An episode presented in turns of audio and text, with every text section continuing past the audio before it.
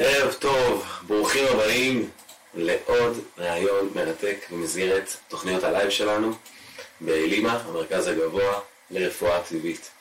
אני גבריאל אשר, מנכ"ל המכללה, מנכ"ל המרכז, גאה, שמח, מאושר, להארח היום את אברהם נווה, אברהם נווה, מרצה בכיר אצלנו במגמת רפואת הנפש בדרך היהדות, ובעצם המרצה שהולך להוביל את כיתת אביו, שהולכת להיפתח ממש באזור פברואר. אנחנו כרגע התחלנו שנת הלימודים, מאוד מתרגשים, מאוד שמחים על מאות המצטרפים החדשים למשפחת אלימה, גדלה ומסתעפת, יש לנו סטודנטים ברוך השם מכל העולם, וגם זה דבר שמאוד מרגש אותנו.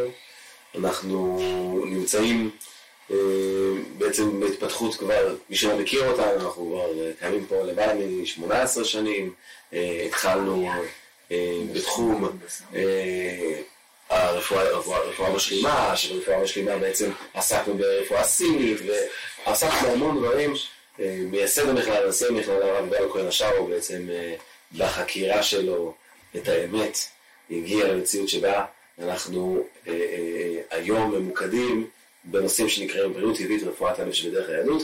מדובר על בעצם חשיבה לחיבור למקור, חיבור על כוח הריפוי הטבעי שנובע בתוכנו, מבחינתנו אנחנו קוראים לו בשם הגלוי שלו הבורא יתברך. כוח הריפוי נמצא בכל אדם, בין אם מאמין או לא מאמין, בין אם שומר או לא שומר, בין אם יהודי ובין אם לא, ולכן הידע הזה הוא ידע נפלא, חומר שמגיע גם מחוכמת היהדות הקבלה וגם מעולם המדע והרפואה הטבעית שקצת נעלמה בשנים האחרונות בעקבות כל מיני אג'נדות כאלה ואחרות, אבל היום אנשים יותר ויותר מבינים לחזור לשורש, לחזור למקור החיים של עצמם, למצוא פינה שלווה ונחת. זה לא דבר של מותרות, כולנו מחפשים מקום להתאם בו. אז אנחנו באלימה מכשירים יועצים ומנחים לבריאות טבעית ורפואת הנפש בדרך היהדות. אנחנו עושים סדנאות, סדנאות ניקוי רעלים, גם לגוף וגם לנפש. ממש ברגעים ממש מתקיימת סדנה פה, לא רחוק בקיבוץ מדבר. וכנסו, תראו, צפו בנו, אנחנו מעלים המון תכנים בנושאים שונים, גם באתר, גם ביוטיוב, גם בפייסבוק, גם באינסטגרם, ועוד כל מיני כלים שאני בעצמי כבר יודע מה הם, אבל אנחנו מנסים בכל כוחנו להאיר את כולם מתרדמת הבריאות, או חד ושלום להפך. אה, אה, כאן שאנחנו נמצאים באלימה. אז אה, עד כאן עלינו. אנחנו יוצאים לרב נווה. הרב אברהם נווה אה, נמצא כבר אה, שנים ביישוב אה, באור הגנוז. אה, הרב נווה, ספר לנו קצת על ההתפתחות שלך, איך הגעת לאלימה, ההתפתחות המקצועית שלך, אשמח לשמוע. קודם כל, שלום גבריאל, שלום לכולם, שמח מאוד מאוד להיות פה, זכות גדולה, להיות חלק מהמכללה. אני ביישוב, אור הגנוז, די כבר קרוב לשמונה שנים, משהו כזה, מלמד במכללה לקראת השש, אני חושב שנה שישית, חמישית. גרתי פה ביישוב, למדתי פה בכולל, ותחום הנפש מאוד מאוד משך אותי, מאוד העסיק אותי. למדתי כבר כל מיני דברים, שיטות, התחלתי לעזור לאנשים, וכמובן מי לא שמע על עין הבלח, השיטה שהרב יובל הוריד לעולם ופיתח, והתחלנו לראות את ההד הגדול שהדבר הזה עושה. וככה הגעתי בעצם למכללה, כולם פה חברים שלי, חברים יקרים, שכנים, שותפים, שותפים, אז שותפים לדרך, כן, שותפים לחיי היום-יום, והגעתי למכללה והחלטתי ככה לנסות ללכת, ללכת על זה, ללמוד את השיטה ולראות איך זה משפיע עליי קודם כל. בעבר אתה בבריאות טבעית, נכון? המחזור מהראשונים, בעצם אלה מילים התחיל לפני חמש עשרה שנה, חמש עשרה שנה יובל. וואו, אני חושב שאני זווית אותה, היית מוגיע שעושים הראשון. נכון, יפה. כן, ואז לא ממש המשכתי בדרך הזאת של בריאות טבעית, יותר בכיוון של בריאות הנפש. זה היה לפני חמש שנה, ובאמת ככה לקחתי איזה צעד קצת מהכיוון הזה, יותר ללימוד התורה, יותר ללימוד הלכה. אבל עדיין כמובן הרבה הרבה עיסוק בפנימיות התורה, חסידות, קבלה, שזה עיקר מה שאנחנו עוסקים כאן ביישוב, והדרך שהרמב"ם מנחה אותנו. השינוי שאין עבדו לחסה אצלי בחיים היה מדהים, זה לא הזמן והמקום לספר, אבל באמת באמת דברים עמוקים עמוקים שראיתי בהם פשוט שינוי מקצה אל הקצה. ראיתי את הכוח בעצמה שיש לכלי הזה. זה לא הזמן לספר, מה לא משאיר אותם סקרנים? זה יפה, זה יפה, מה זאת אומרת? זה משהו, תן נקודה, תן, תן תחום בחיים, או זאת, אתה לא חפשת את עצמך. אחד התחומים המרכזיים שתמיד משך אותי זה ללמד, כמובן, ללמד ולהפיץ את הידע שאנחנו לומדים, והמחשבה לבוא ולהיות חלק מהמכללה, אחת מהעכבות שהיו לי, איך אני אעמוד מול מצלמה ולדבר, איך אני אעמוד מול כיתה ולדבר, זה נושא שהיה לי בכלל ולאורך החיים קושי איתו. היום הרבה אנשים מכירים את מה שנקרא פחד קהל, יש את זה לבערך שבעים אחוז מהאוכלוסייה, פחד קהל ברמה כזו או אחרת, אז זה משהו שככה ליווה אותי במהלך החיים, והעבודה עם הכלי הזה של אין עבדו לך, מה שאנחנו מלמדים פה ברפואת הנפש בדרך היהדות, פשוט ממש שינתה לי את החיים מקצה לקצה בתחום הזה. ומאז ברוך השם אני מלמד, מעביר שיעורים, יש לנו פגיטות של בין חמישים למאה איש, אני כאן עכשיו, אז זה אחד הפירות הנפלאים שראיתי בשימוש שלי האישי עם הכלי הזה. וככה התחלתי גם להשתמש בזה, נכנסתי בעצם לצוות של המכללה, התחלתי בהתחלה כמנחה קבוצות, אחר כך כמורה, עכשיו אני מלמד שנה א' ושנה ב' שבה אנחנו מכשירים בעצם את התלמידים שלנו להיות יועצים, כשליחים בעצם להפיץ את האור הזה ולעזור לאנשים אחרים, ממש הצלת חיים, הצלת נפשות, אנחנו רואים שהכלי הזה יש לו כוח לשנות לאדם את החיים מקצה לקצה, להוציא אנשים ממקומות הכי קשים, המשברים הכי גדולים, התקיעויות הכי גדולות, וממש לפתוח להם פתח לחיים חדשים. נפלא. אז זו זכות שלי, ולהיות כאן להכללה, הזכות של כולנו, וזכות שלך הרב גבריאל, שתמיד אני מנצל כל הזדמנות לשבח אותך על ה... תפנית הגדולה שעשית כאן במכללה, להרים את המכללה, להוציא את הידע הזה לעוד כל כך הרבה אנשים שמגיע להם הידע הזה. מבחינתי, אני חושב שאנחנו רק מרדים קצת, נכון? עוד לא התחלנו ממש. וכחזון, ועוד לחיים בכלל, אני ממש מרגיש שאלימה, ככלי, כשופר, הידע המדהים הזה, משנה החיים הזה, צריכה להגיע לכל אדם. כל אדם בעולם. נתחיל בעם ישראל, כן, דוברי עברית, עד שנתחיל את העולם תעניינים, אבל... כל בן אדם צריך לדעת את המתנות האלה, בין אם הוא יחליט, הוא בוחר בהם, או לא, בין אם הוא תחליט אותו לחיים שלו, או לא, שזה גם חלק מאוד משמעותי ברפואת הנפש, על לקיחת האחריות, כאילו, אני שומע אותך מדבר, ואני אומר, רגע, שנייה, מה אמר, מה קרה חושב בחוץ?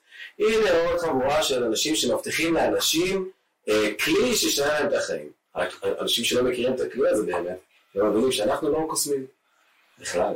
אנחנו לא עושים, לוחצים הקו ופתורים, ואז הבן אדם עכשיו נפטרו לבעיות החיים. לא.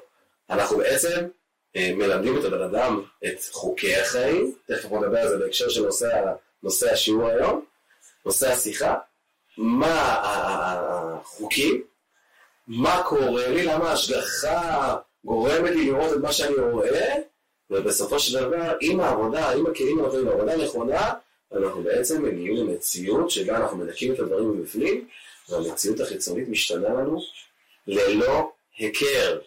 בדיוק כמו סיפרתי למישהו שנסע איתי טרמפ ברכב, על, על, על מישהו שאני מכיר, שביום אחד קמה מכיסא גלגלים, או בכלל יותר גרוע מזה, ויצאה מזה לחלוטין, סיפור מרתק, גברת שאנחנו מכירים, קרובה לנו מאוד היום, שזה סיפור פשוט מאלף. לחשוב ביום אחד, היא עשתה טיפולים, הייתה בכל העולם, בכל האנשים הכי מקצועיים. וזה רק סיפור אחד ממאי מאות אלפים או עשרות אלפים כבר, שעושים את השינוי, ואני מאחל לכל אחד בישראל לדעת הידע הזה בגלל השם. אז נושא השיעור שלנו, נושא השיחה שלנו, היום בעצם המעבר מעצבות לשמחה. יפה שבחרת את הנושא הזה, אני בטוח שיש הרבה אנשים שישמחו לשמוע ככה עצות בעניין הזה, איך מתחלנו לשמחה פנימית. כולנו בעצם נפגשים בהמון סוגים של חוויות, חלקם מאתגרות, חלקם אנחנו מוצאים את עצמנו במצב של עצב, שמחה, לפעמים... חלילה מצב של דיכאון, חרדות גם יש לך ברקע וכל מיני פעם זה היה מוזר, היו המון אנשים, כל אדם שמישהו מדבר איתו סובל בצורה כזו או אחרת, היא חוויה, התפעלות רגשית שלילית, שמלווה את כל החיים. בגדול, אני יכול להגיד לך אפילו ככה, אני רואה את זה, אנחנו דור מדוכא. לכאורה נראה שאנחנו שמחים לרגעים ולעיתים ספציפיים, אבל אנחנו לא יודעים שהיא שמח בדור הזה, זה חברות התרופות. חברות התרופות, כן, שמחים, שמחות שיש לנו מציאות כזאת של עוד חולי. אז בואו נסתר במערב הזה על החלום ועל החלום לשיברו. בואו נשמע מה שצריך להגיד. כותבים שזה לא... שזה לא שווה יותר בזה.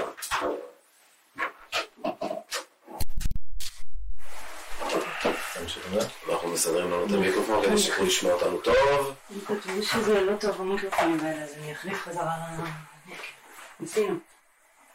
זה...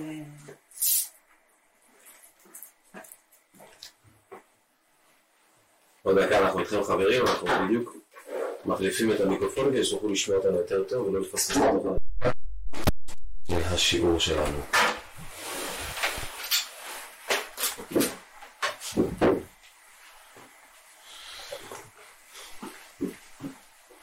יופי. שומעים אותנו? אנחנו בפנים? כן, קדימה.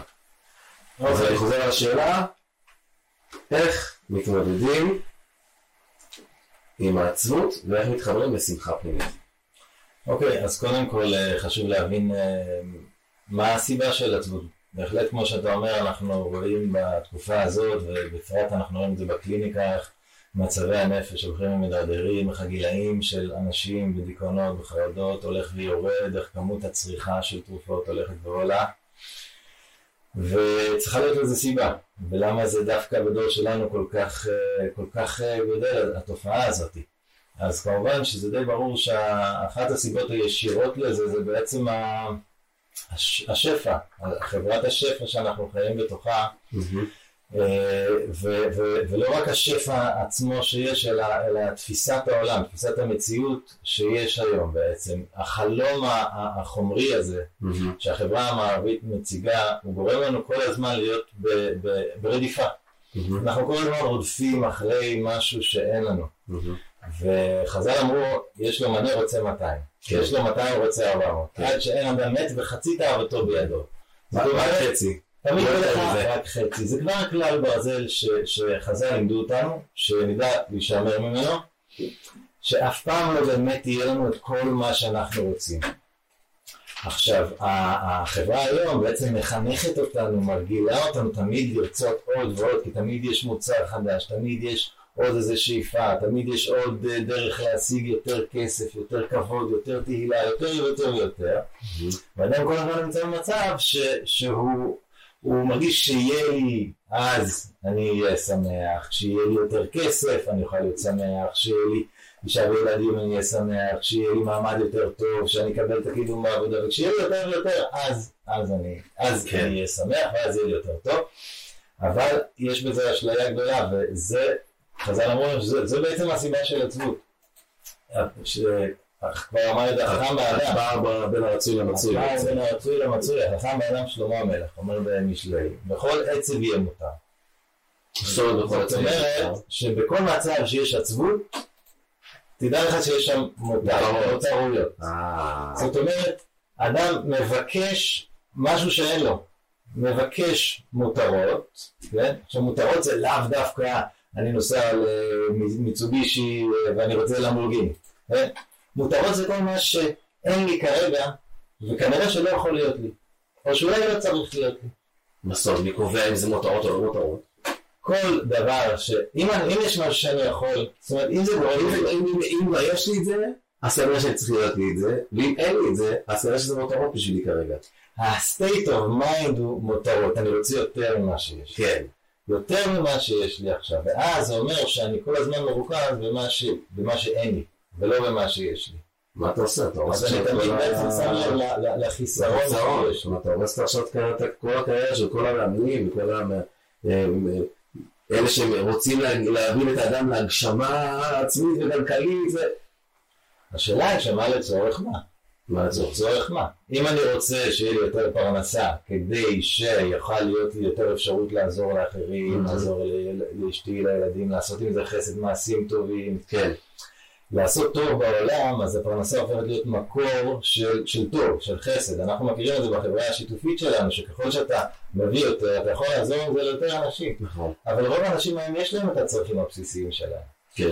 ויש איזה צורך ליותר שהוא לא מוסבר. כן. למה אתה צריך את הקידום הזה? כן. יש לך הרי קודם. למה אתה צריך עוד, עוד עשרת אלפים שגל בנק בסוף החול? ויש אנשים שזה מה שמניע אותה. כן. אנחנו נכנסים, נתפסים על איזושהי תנועה כזאת של תמיד יותר ויותר ויותר ויותר. אנחנו תמיד רואים אנשים שיש להם יותר מה שיש לנו. Mm-hmm. אז אנחנו מקנים בהם, ואנחנו רוצים את היופי שלהו, ואת הכסף שלהו, ואת המעמד שלהו. כל הזמן יש ריכוז במה שלי אין. גרוע. וזה בעיה ראשונה, בעיה ראשונה שבעצם הצורך ליותר, המיקוד במה שאין. כן, מה עוד? אנחנו בתקופה של חודש כסלו, עוד מעט חנוכה. נכון. וחנוכה זה חג שמייצג לנו בעצם את המאבק הזה, מאבק שהוא מאבק פנימי. זה מלחמה בין עם ישראל ליוונים, שאנחנו קוראים לזה המלחמה בין החושך לאור. וכל המלחמה הזאת היא בעצם מלחמה פנימית בתוך האדם. כי יוון זה מה שמייצג בעצם את, ה, את התרבות הזאת. Mm-hmm. את התרבות המערבית שהיא מחשיבה את החיצוניות. Mm-hmm. מה זה יוון? לשון נוי, ברוך חז"ל. Mm-hmm. היופי החיצוני, הבתי תיאטראות, הספורט, לפתח את הגוף, את השרירים, את, ה, את, ה, את היופי, את היופי של כל דבר, ולהחשיב אותו ביותר. ו, והמהות של עם ישראל זה להחשיב את הפנימיות. להחשיב את הפנימיות ואת ה, את האור הפנימי ש, שיוצא החוצה של השפעה ולא של קבלה. זה עיקר הבעיה שלנו, שאנחנו, זה היסוד של כל החוכמה ש, ש, שהרב שלנו מלמד בעל הסולם, כלומר הקבלה, מה שאנחנו מלמדים פה זה שהאדם, הטבע הבסיסי שלו ביותר זה רצון לקבל. כן. אגואיזם. אנחנו כל הזמן עסוקים בלקבל. איך אני יכול שיהיה יותר תענוג מכל מה שיש לעולם לתת לי? ואני עסוק בקבלה במקום להיות עסוק בהשפעה ובנתינה. זה מה שהתורה מלמדת אותנו, להיות כל הזמן בנתינה. כשאדם הוא בנתינה הוא לא ממוקד במה שאין לו, אלא ממוקד במה שיש לו. והוא רוצה יותר כדי שהוא יוכל לתת. מקסים. עכשיו, אז בעצם המלחמה בין יוון לישראל, מהגיבור של הקבלה. אז יהודה זה לשון יהודי. לשם הוד עליה. יהודי הוא יודע להודות על מה שיש. הוא יודע לראות את הטוב ולשמוח בזה. ולהודות על מה שיש. ויוון זה לראות את מה שאין. זה בדיוק. זה אחד זה הנוער. זה אחד היופי זה הנוער. בגלל שהמנוע זה הרצון לקבל. אז כשאתה רואה משהו יפה, אתה חומד. אתה רוצה את זה לא יותר עצמך. ופה אנחנו רוצים, זה התנועה הזאת תמיד משאירה אותנו בחיסרון. תמיד. תמיד יהיה לי חסר יותר ממה שיש לי עכשיו. יש לו מלא, רוצה מאתיים. אז תכלס, איפה המלחמה הזאת פוגשת אותנו? המלחמה, אתה מדבר איתם, פה בראש, בוא תספר לנו ככה, איזה פוגשת לנו במציאות בעצם. אז באמת, קודם כל המחשבה הזאת, המלחמה הזאת מתחילה בראש, במחשבה. כן. חז"ל אמרו שבזוהר הקדוש כתוב, כולו במחשבה יתבררו. כל הבירורים נעשים במחשבה. כל התפיסת מציאות של הבן אדם היא במחשבה שלו. איך הוא חושב ואיך הוא רואה את הדברים. ואומר הבעל שם טוב הקדוש, במקום שאדם מחשב שם הוא נמצא. זאת אומרת, אם אני אחשוב על מה שאין לי, אז מה אני אחווה? אני אחווה את החיסרון. חיסרון זה חושב. חיסרון זה כאב, חיסרון זה תסכול, חיסרון זה מרמור.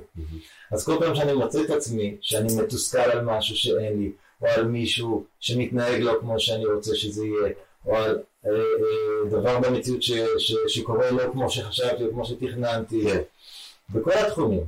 אז זה אומר שבעצם המחשבה שלי, אני חושב לא נכון.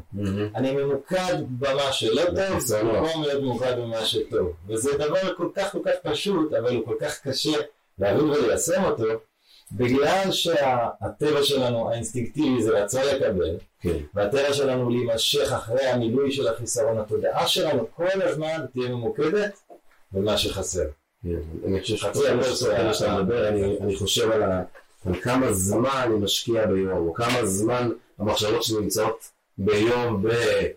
הוויה טובה, וראיית הקיר הלבן, כמו שאומרים את הלכנס, היום אתה רואה את הקיר הלבן, או שאתה רואה את החור שיש למטה של ה... שלא סגרו למטה את השפחתית. ואני חושב שבעצם אנחנו מדברים על עניין של מודעות גבוהה יותר, זאת אומרת, אי אפשר בכלל לדבר עם בן אדם שלא שאיפה להיות יותר מודע, שהוא עדיין אדום.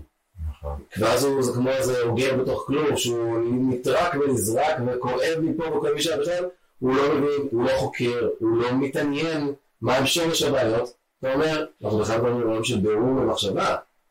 אז קודם כל אני צריך להיות ער למחשבה שלי. זה לא בזה, אדם צריך להיות ער בכלל למבנה הפנימי שלו, למבנה הנפש שלו, למבנה הנפש שלו. היום נכנסתי לשיעור, ראיתי שהיום דיברו על כוחות הנפש, נראה לי שיעור של אישיה של ארבע, זה עד השנה, כוחות הנפש. זה לא בעצם שלם, יש לנו מנגנון שלם מאוד מורכב, יש לנו נפש שנקראת נפש בהמית בלשון חז"ל, ויש לנו נשמה אלוקית, ויש לנו גוף, והם עובדים ביחד, וכל זה מתגבש בתוך התודעה שלנו בעצם, והתודעה שלנו מייצרת לנו את ההסתכלות שלנו על המציאות, וההסתכלות שלנו מייצרת לנו את החוויה שלי על המציאות. חוויה זה רגש, זה תחושה פיזית, וזה הרבה לחלות גם פיזיות, מתעוררות כתוצאה מנפש לא בריאה. זה הכל מתחיל במחשבה. והבחירה היא שלנו, זה הנקודה שהרבה אנשים חושבים שאין להם בחירה, קשה לי לחשוב על הטוב, קשה לי לחשוב מחשבה טובה, קשה לי לראות אחרת את הדברים, כי יש בעיות, כי יש חסרונות. עכשיו לכולנו יש בעיות, לכולנו יש חסרונות. שחז"ל אמרו מצווה גדולה להיות בשמחה תמיד. הם לא אמרו רק למי שיש לו תמיד את כל ה... אין לו תמיד בבנק, ואין לו את כל הגוף שלו עובד פיקס, ואין מה... לא, זה דווקא במציאות של העולם הזה, להפך, אמרו חייב אדם להודות על הרעה כשם שמודה על הטובה. עד כדי כך, להודות על הרעה כשם שמודה על הטובה, זאת אומרת, בכל המצבים צריך להיות בשמחה. זאת אומרת שאפשר, והתורה מצווה אותנו, בחרת בחיים למען תחיה. שיש לך בחירה, אתה יכול לבחור לבחור אם להסתכל על זה בצורה חיובית או לא. בדיוק, איפה למקד את הפוקוס שלך? יש לנו כוח מאוד גדול, כוח אדיר שהקדוש ברוך הוא נתן לנו. הכוח אולי הכי גדול שיש זה כוח התודעה שלנו, זה תשומת הלב שלנו. לאיפה? זה קור של אנרגיה, איפה שתשומת הלב הולך שם הוא גודל, לא רק בתוך האדם עצמו. אם אני אשים לב לטוב שבי ובטוב שיש לי בחיים, הטוב הזה יגדל. אפילו אצל האחרים, עד כדי כך אומר רבי נחמן מברסלב, שאם אתה רואה את הטוב שבמישהו אחר, הטוב הזה אצלו מתעורר, הוא פתאום מתגבר על הרע שיש בו. אתה יכול לשנות אחרים על ידי שאתה רואה בהם טוב. רואים את זה בחינוך ילדים, רואים את זה ב... ילד, אם אתה תסתכל על הרע שבו ותגדיר אותו כרע, אז הפכת אותו לרע, זהו, סמדרת לו את החיים. הם רואים את זה, זה משתנה, אתה משנה את התפיסה לגבי תנוחת הילד, זה חזק, אתה משנה את התפיסה, כי אתה לא מתרשם שם, לא משנה מה הוא עשה, אתה מגלה אהבה. היה איזה מלמד אחד שלך לילדים שלי שהיה לו קשה איתו, ולא רק איתו, הרבה ילדים איתו. שאלתי את זה שאלה פשוטה, שאלתי איתו, תגיד, אתה אוהב את הילד שלי? הוא נעלם דום, הוא לא ענה לי. הוא אמר לי, אני צריך לחשוב על זה, שאני מאוד מעריך אותו על זה שהוא אמר תשובה כנות, והוא עשה תהליך עם עצמו, והוא התאהב בילד, ובכלל כל הילד בכיתה, הוא הבין שהוא צריך לפעול מאהבה. זה, חייתי זאת הגולת הכותרת של השיחה הזאת, שהוא צריך לפעול מאהבה, שהילד שלא צריך לפתור לילדים האלה, והילדים נפתחו עליו, היה להם קשה איתו בהתחלה, לכן הם עברו שנתיים איתו, והם נבלו כל כך יפה איתו, והיה להם חיבור מקסים סוף שנתיים, ממש יפה. רק הוא שם תשומת לב במקום הזה שנקרא אהבה. יש הרבה ניסויים שעושים על זה, ורואים ממש בניסויים קליניים שזה כבר מוכח ממש, ההסתכלות שאתה מסתכל ממש משפיעה על הצד השני. אז אני לא יודע אם אמרת כבר, אבל במקום שבו אני מחשב, שם הוא נמצא, אז אם אני חושב על הטוב, אז כל כולי בטוב נמצא בטוב. זה לפי החוויה שלי. כל מה שאני חווה זה רק את התודעה שלי, זה נדמה לנו שאני חווה את הבחוץ, אני אומר שאם מישהו עושה בחוץ משהו שלא לעניין, אז זה לא בסדר הבחוץ, אבל איפה אני חווה את הבחוץ? רק בשביל אז זה, זה כל הבחירה שלי. לחשוב נכון, לחשוב טוב. זה, זה, זה. יש את כל המוסדה של עולם פנימי מכיר עולם חיצוני, כן? נושא שלם, נושא שלם, אבל חייבים אותו באיזה משפט, לא? בטח. הוא אמרת, אנחנו נמצאים בעולם המחשבה שלנו, אנחנו כל הכל מתבהר במחשבה. כמעט כל גדולי החסידות מדברים על זה, ובעל הסולם נתן את הדוגמה הכי מוחשית, הוא מראה שהמציאות היא כמו מקרן של... מה שמתרחש אצלנו העולם הפנימי שלנו, בעצם מה שאני רואה בחוץ, זה הקרנה של מה שאני חושב בפנים, וחווה בפנים.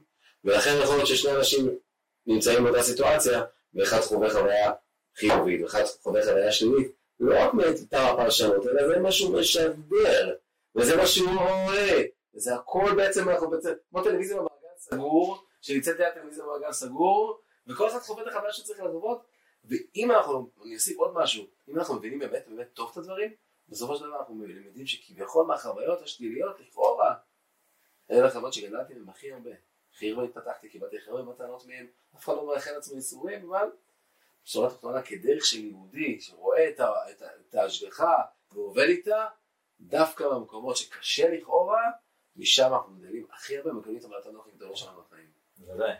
יש לו שתי דרכים להתפתח, בורא עולם ברא אותנו בשביל תכלית הטוב בעצם, רצון, רצון הבורא להיטיב לנברא, זה מטרת הבריאה.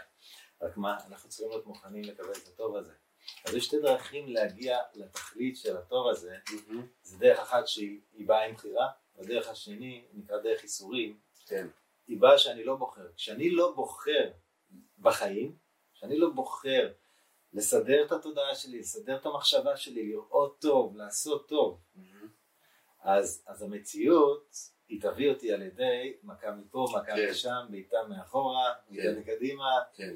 זה נקרא איסורים שהם באים להסיר אותי מהדרך הלא טובה שאני נמצא ולהחזיר אותי לדרך, לדרך המוטב. אז אם אנחנו לומדים להבין נכון את המציאות, להבין את ההשגחה של הבורא, להבין שאין רע יורד מהשמיים, בגלל זה חז"ל אמרו לנו להודות על הטובה כשם שמודה על הרעה, מכיוון שאין רע באמת, כן. אין רע יורד מהשמיים.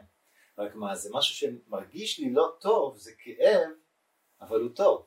והבעל שם טוב אומר דבר מדהים, שאם אתה רואה, אם אתה מוצא את השורש של החסד שיש בתוך הרע, מיד זה מתנתקים עדינים ומתהפך הכל. ואנחנו רואים את זה חדשים לבקרים אצלנו ואצל אנשים. שורש של החסד הכוונה, אם אתה רואה למה קיבלת את התאווה בדבר שכרגע גם מכאיב לך, כרגע גורם לך איסורים. ולמה אתה לא תמיד יודע מה הטוב שיצא מזה, אבל עצם זה שאתה יודע שזה בא ממקור של טוב. יש בורא עולם, הוא עשה, עושה ויעשה לכל המעשים. וכל מה שעושה לי זה לטובתי.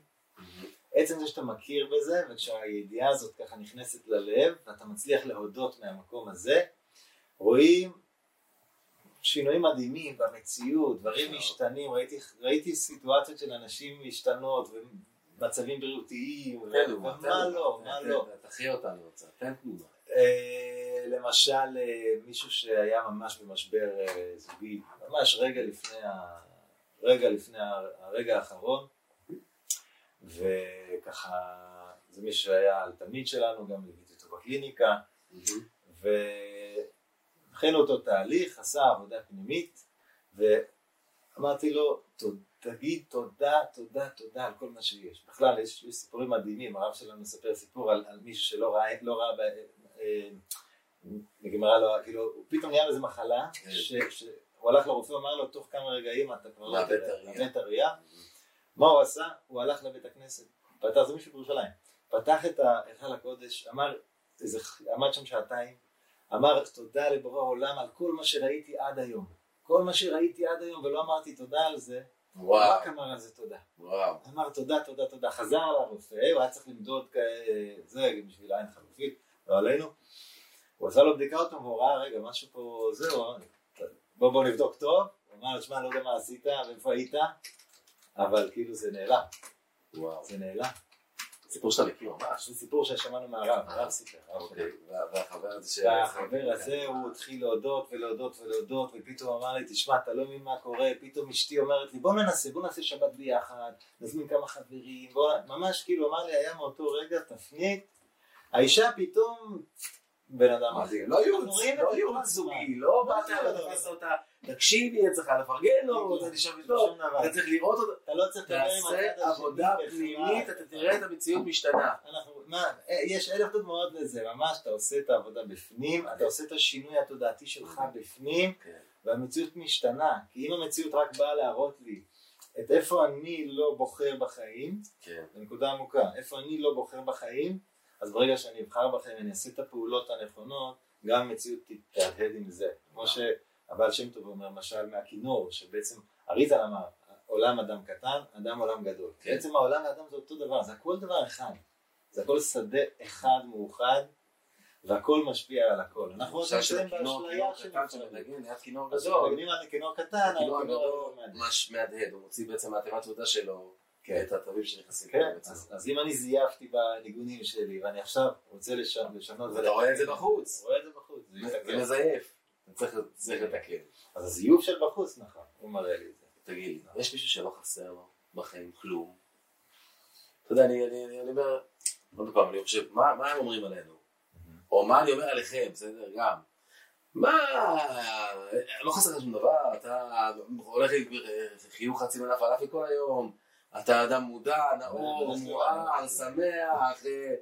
לא, באמת, אתם נפלאים, מקסים, ואני מרגיש זכות גדולה להיות חלק מההוואי הזה של אנשי רפואת הלב שבדרך היהדות, אלימה, אור הגנוז בכלל. באמת, יש לכם אור מאוד מיוחד, אבל תכלס, אנחנו יכולים להביא בן אדם למציאות שהוא לא חסר בכלום. אז חשוב לדייק את זה, שאלה טובה. כמו שאמרנו, לא מדבר על מציאות שלא חסר, כי החסרונות בעצם כלים. הכוס שלך עכשיו אין מים כבר, כי שתית עצמך. נכון. אז מישהו יביא זה. עוד מעט אנחנו. אבל זה אומר שכרגע יש בכלי מקום לקבל שפע. כן. הכלי לקבל שפע וטוב זה חיסרון. כן. ושזה בעולם ברא בנו רצון לקבל. לכן תמיד יהיה לנו חסרונות.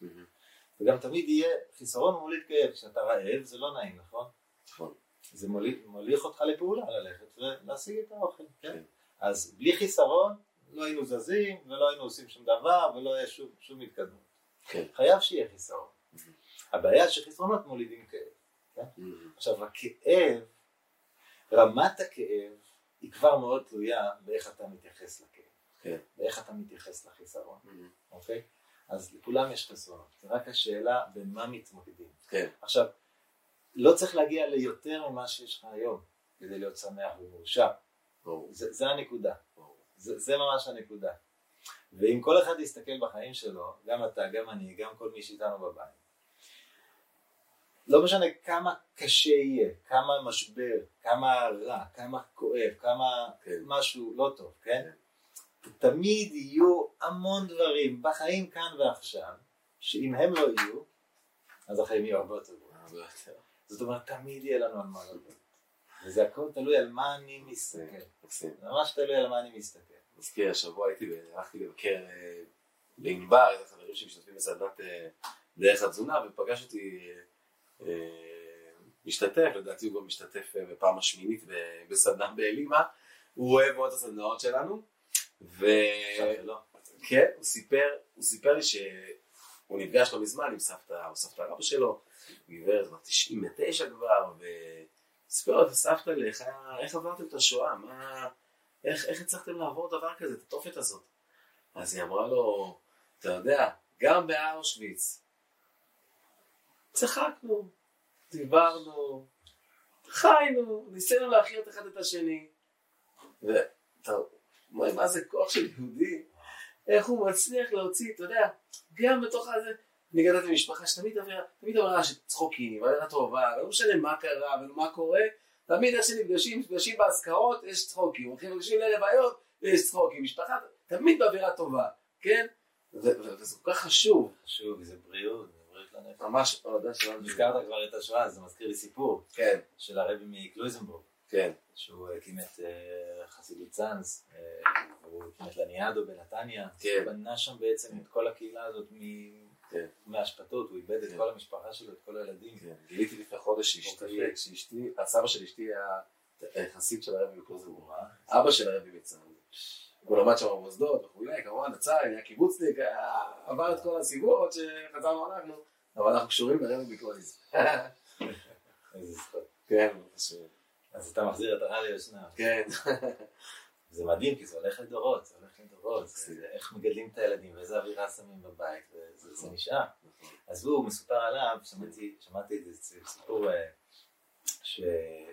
שבשואה, היה מישהו שראה ילד, נתנו להם שם לעלות על איזה הר של שלג, לקחת מסעות ולרדת, סתם, סתם כדי... עבודת פרך. עבודת פרך, ואנשים שם נפלו כמו גוזובים. כן.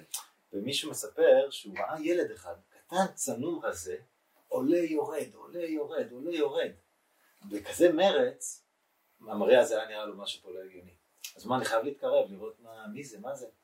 הוא מתקרב, מתקרב, מתקרב, עד שהוא, כל עד שהוא ממלמל משהו, הוא אומר דברים, הוא כל הזמן אומר דברים, עולה ויורד, אומר, מה, תקרב עוד קצת, נשמע מה הוא אומר, עד שהוא שמע מה הוא אומר, מה הוא אומר, זה דבר מביא. הוא חזר על הפסוק, תחת אשר לא עבדתי את השם אלוקיי בשמחה ובטוב לבב מרוב. שמה שאני חווה כרגע, זה בגלל שלא עבדתי את השם בשמחה. לא עבדתי את השם מספיק בשמחה. זה מה שפרשת התוכחה בתורה בעצם. אומרת, תחת אשר לא עבדת את השם בשמחה ובטוב לבב מרוב. כל, יש לך כל כך הרבה טוב, תשמח, רק מה?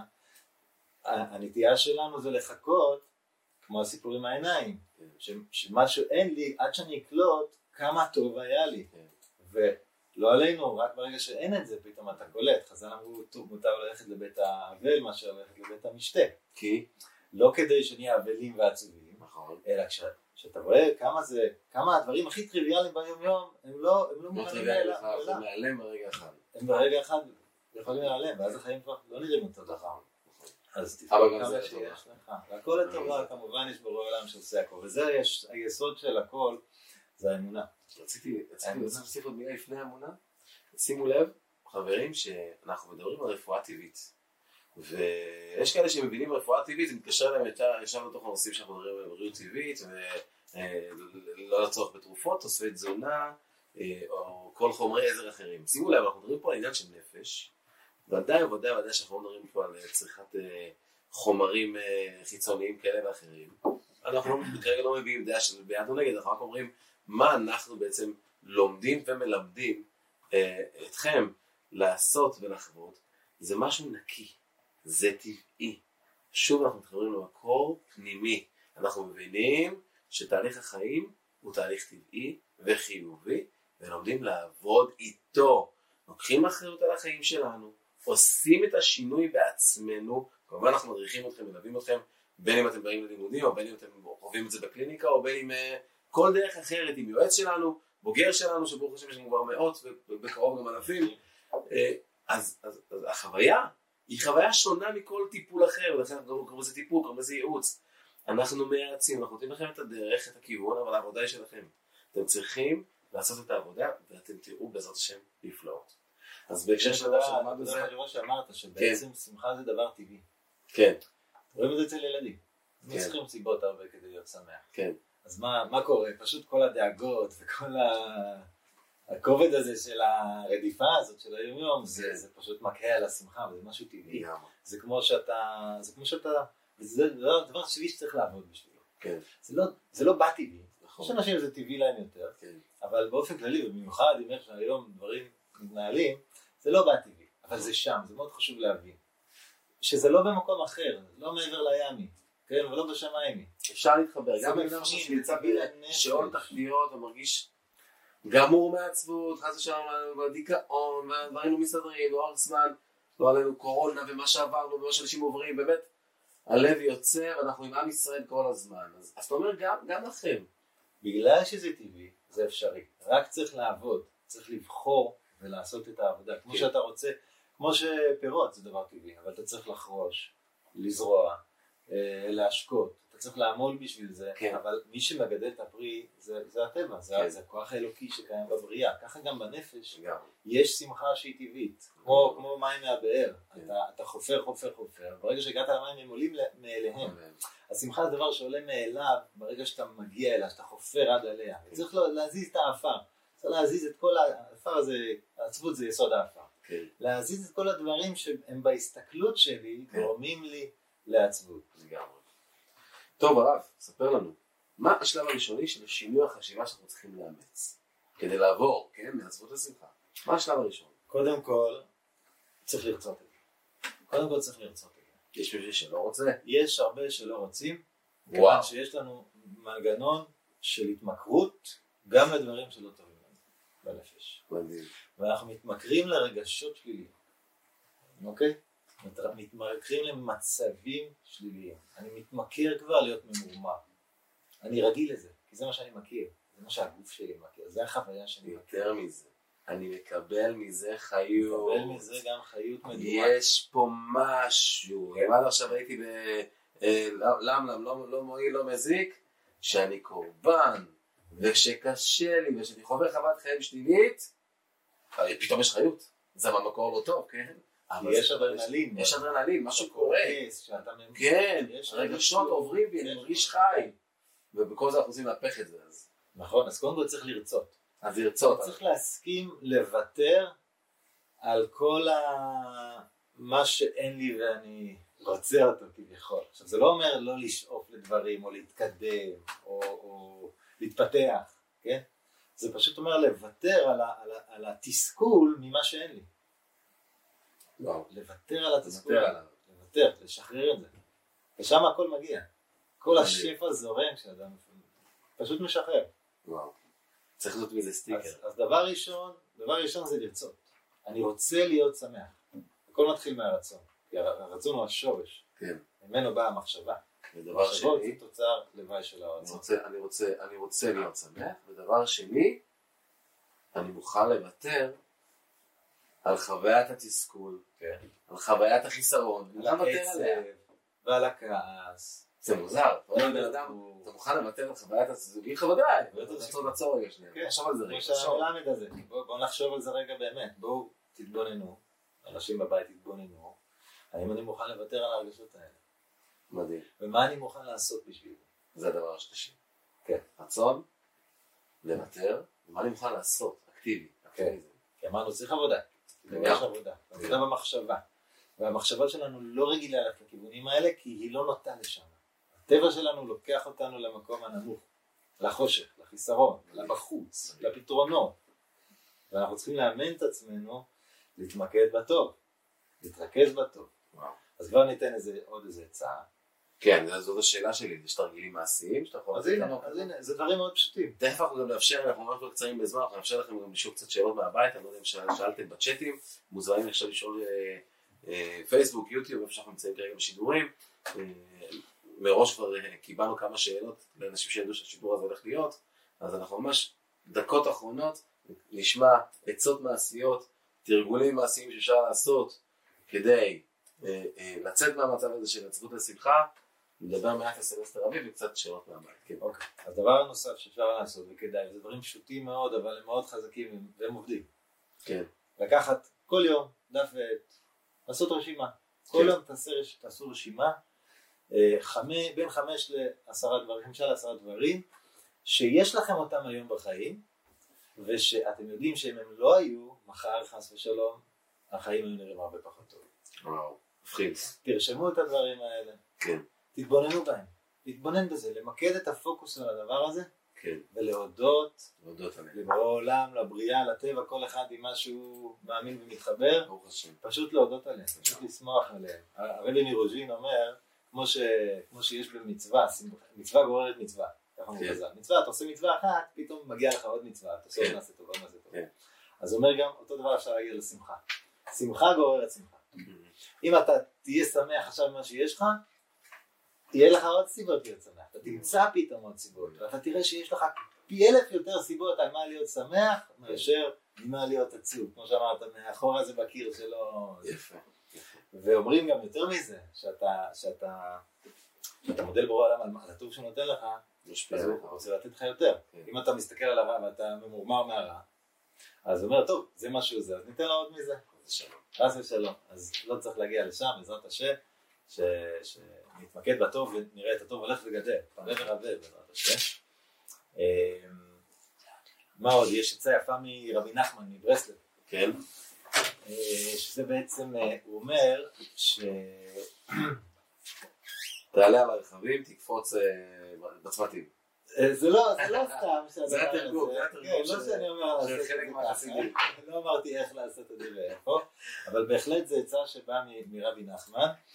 בעצם אפשר להגיד, היום אומרים, זה נקרא fake it till you לא make it, become it. וואו. fake it until you become it. וואו. זאת אומרת, תעשה כאילו, כאילו זה כבר ככה, עד שאתה תרגיש שזה באמת יהיה כאילו. זאת אומרת, אנחנו רגילים לתבניות האלה, אנחנו רגילים לדפוסים האלה, שלא אותם להיכנס לעצבות, אותם לדיכאון. תכפה את המערכת שלך עכשיו למשהו אחר לגמרי. אתה יושב בדכדוך במרמור, קח דיסק, של שמחה, שים אותו בפול ווליום, סגור את החלונות, אתה לא צריך לצאת החוצה ולשים כובע של ננח בשביל זה.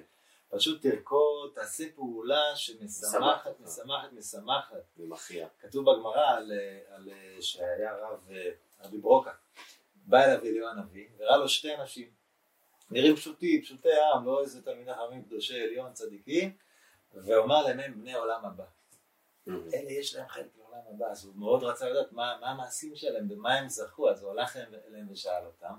אז הם אמרו לו, אנא נבדיחי אנא, אנחנו בדחנים. כל מי שעצוב, אנחנו הולכים אליו ומשמחים אותו.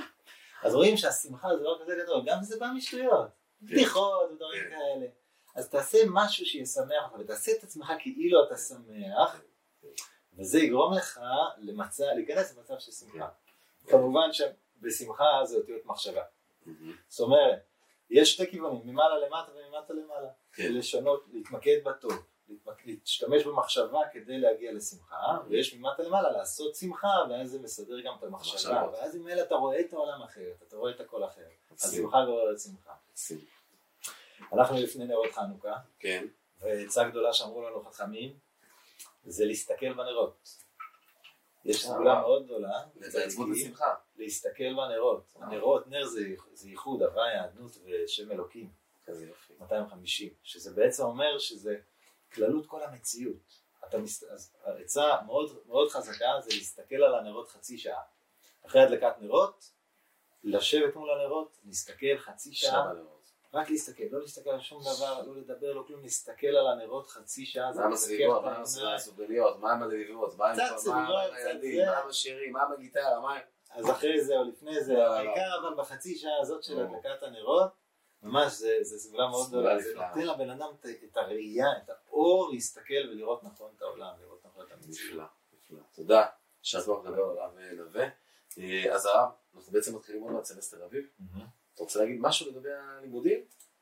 משהו לגבי הלימודים, לימודים מדהימים. החוויה האישית שלך בתור זה מישהו שמלווה כבר אנשים שש שנים. אני רואה אנשים שמגיעים פה ויוצאים כאן. לא ראיתי מישהו שלא עבר תהליך משמעותי ביותר, שינוי ותפנית בכל תחומי החיים הקריטיים והמשמעותיים לו.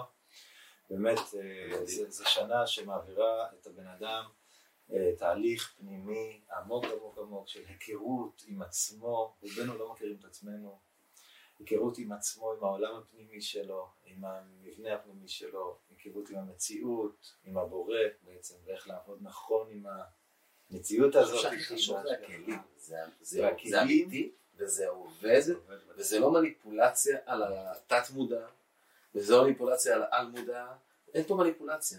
יש פה הכרת חוקי החיים, כמו ללכת לקורס בתיאוריה בנהיגה וללמוד איך נוהגים, ומה אתם אומרים בחיים, ומה זה רכב בכלל, ולא להיכנס לנסוע ב-מאתיים קמ"ש בכביש שלא שייך, או ברכב שלא מתאים, שאין לו היגוי ואין ברקסים. בקיצור, אתה לומד את החוקים, נותן לו את הכלים, סע, כנס לרכב, מפתחות בפנים, סע. ותורא אנשים שפשוט חיים שלהם משתנים, לקצה לקצה. זה אמיתי, זה אמיתי, זה אמיתי, זה מרגיש ניסי, אני אומר לכם את האמת, אני, אתה יודע, אפשר למכור כל קורס, ספר לאנשים שכך וכך וכך, ולצלם עדויות, פה זה אמיתי חברים, אני אומר לכם, אני מסתובב בכיתות, היום זה הכל בדיגיטל, אבל אנחנו משווים שלחזור ולראות את התלמידים שלנו, את כל המאות ואלפי סטודנטים שנמצאים והיו איתנו, ואתה שואל אותם את השאלות פשוטות, תגידו, מי שינה לו את החיים? מי יכול לספר ששינה לו את השנה הכי משמעותית בחיים שלו? אני לא מגזים, כל הכיתה, מעטים, מעטים שזה לא הייתה השנה הכי משמעותית בחיים שלהם.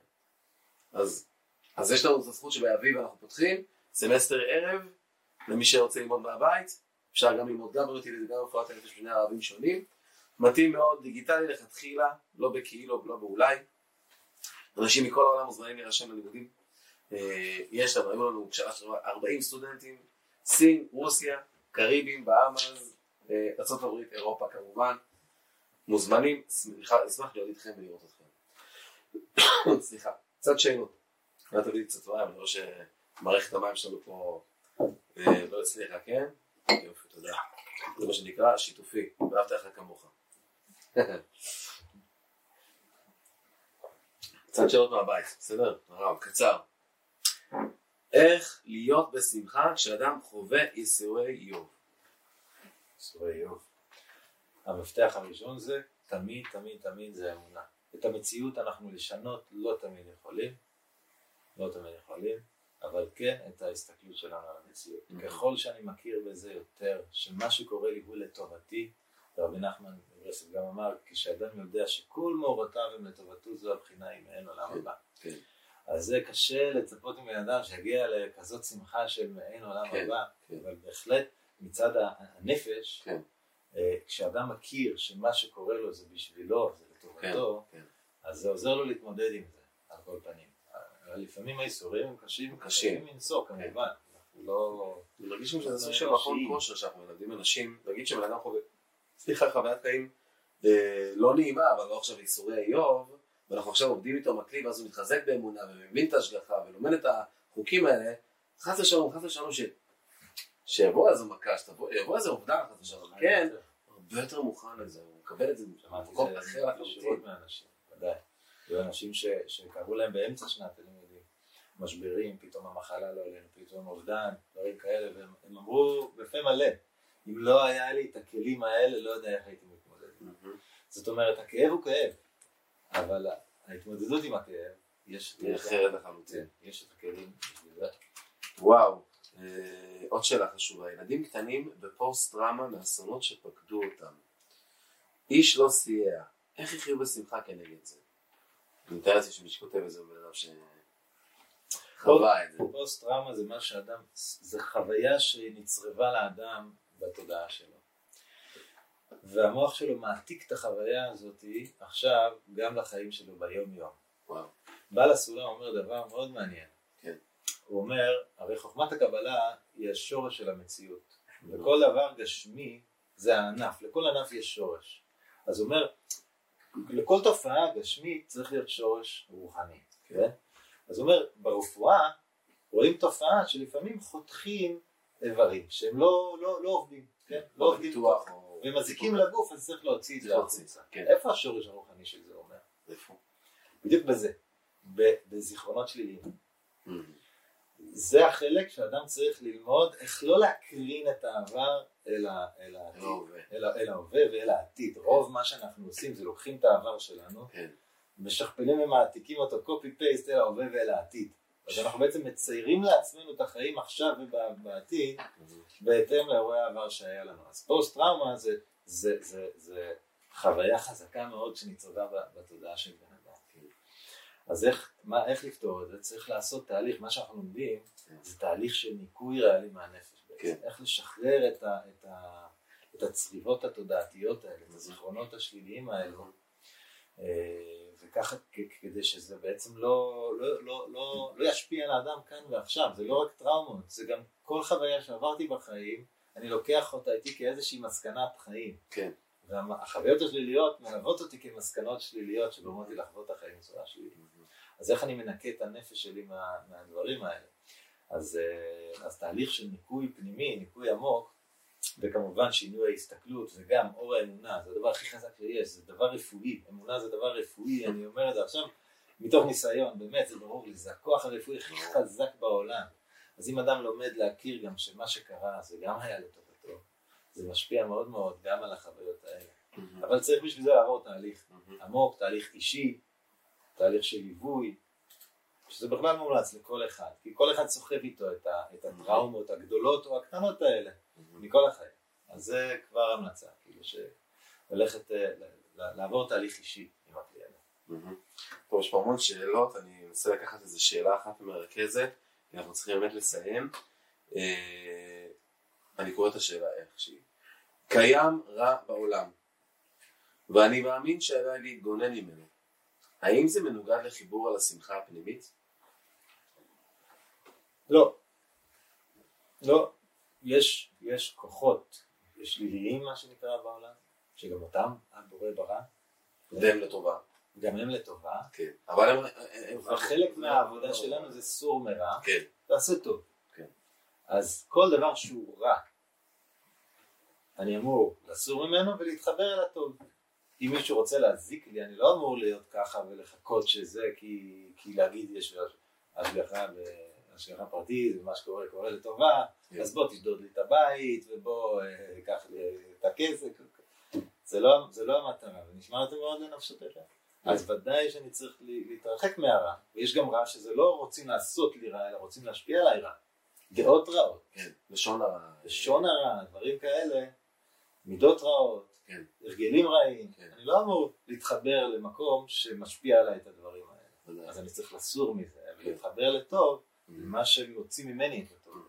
אז בהחלט שייך, העבודה של בירור בין טוב לרע, יש אור וחושך, אז יוון לצורך העניין. אם זה כוח של רע, שמביא את האדם לשאול תחתית, ברדיפה שלו אחרי דברים שהם אבלי אבלים. צריך להתרחק מזה, מהדפוס הזה, מהתרבות הזאת, מהשאיפות האלה. אז התחלנו בתרבות, הסיימנו בתרבות, תרבות השפע, תרבות ה... הוא רוצה מנה... יש לו מנה תמכיים, ואנחנו מסיימים שוב ביוון, רגע לפני... חנוכה, חג האורות, חג האורות, חג הניסים. קצת אור דוחה הרבה מהחושך. הרבה מהחושך. נראה לנו שיש לנו הרבה חושך, אבל קצת אור. לאט, כתוב מעט מן האור, מעט מן האור דוחה הרבה מן החושך. אפילו ראיתי איזה פירוש שזה אחד בחמש מאות. נר אחד, מידה טובה מרובה חמש מאות מידות רעות. שהשם יעזור לנו שנמשיך לעשות טוב ולהפיץ לאנשים את הידע המקסים הזה ואת החוכמה הנפלאה הזאת. אני מודה שוב לרב נווה שהתארח פה אצלנו באולפן השידורים שלנו. הענק לכם שידור לייב כמיטב היכולת. אני מאוד מקווה שתפיקו מהמידע הזה טובה, אמיתית לכם, שיעצמו את העצות, שנזכה כולנו לצאת מאפלה לאורה, לראות ניסים גלויים בחיים, ככה להתחבר לאור האמיתי של חנוכה ולצאת לתקופה חדשה, לחיים חדשים, עם דף חדש, דף של שמחה, דף של הערה רוחנית, דף שקבלת החיים עצמם על פי החוקים שלהם, ולהבין את ההשגחה, את עשה עושה ויעשה, שנזכה כולנו בעזרת השם בקרוב. נשמח לראות אתכם איתנו בסמסטר אביב, או בכלל נמשיכו לעקוב אחרינו, נשמח שתהיו איתנו. תודה, להתראות.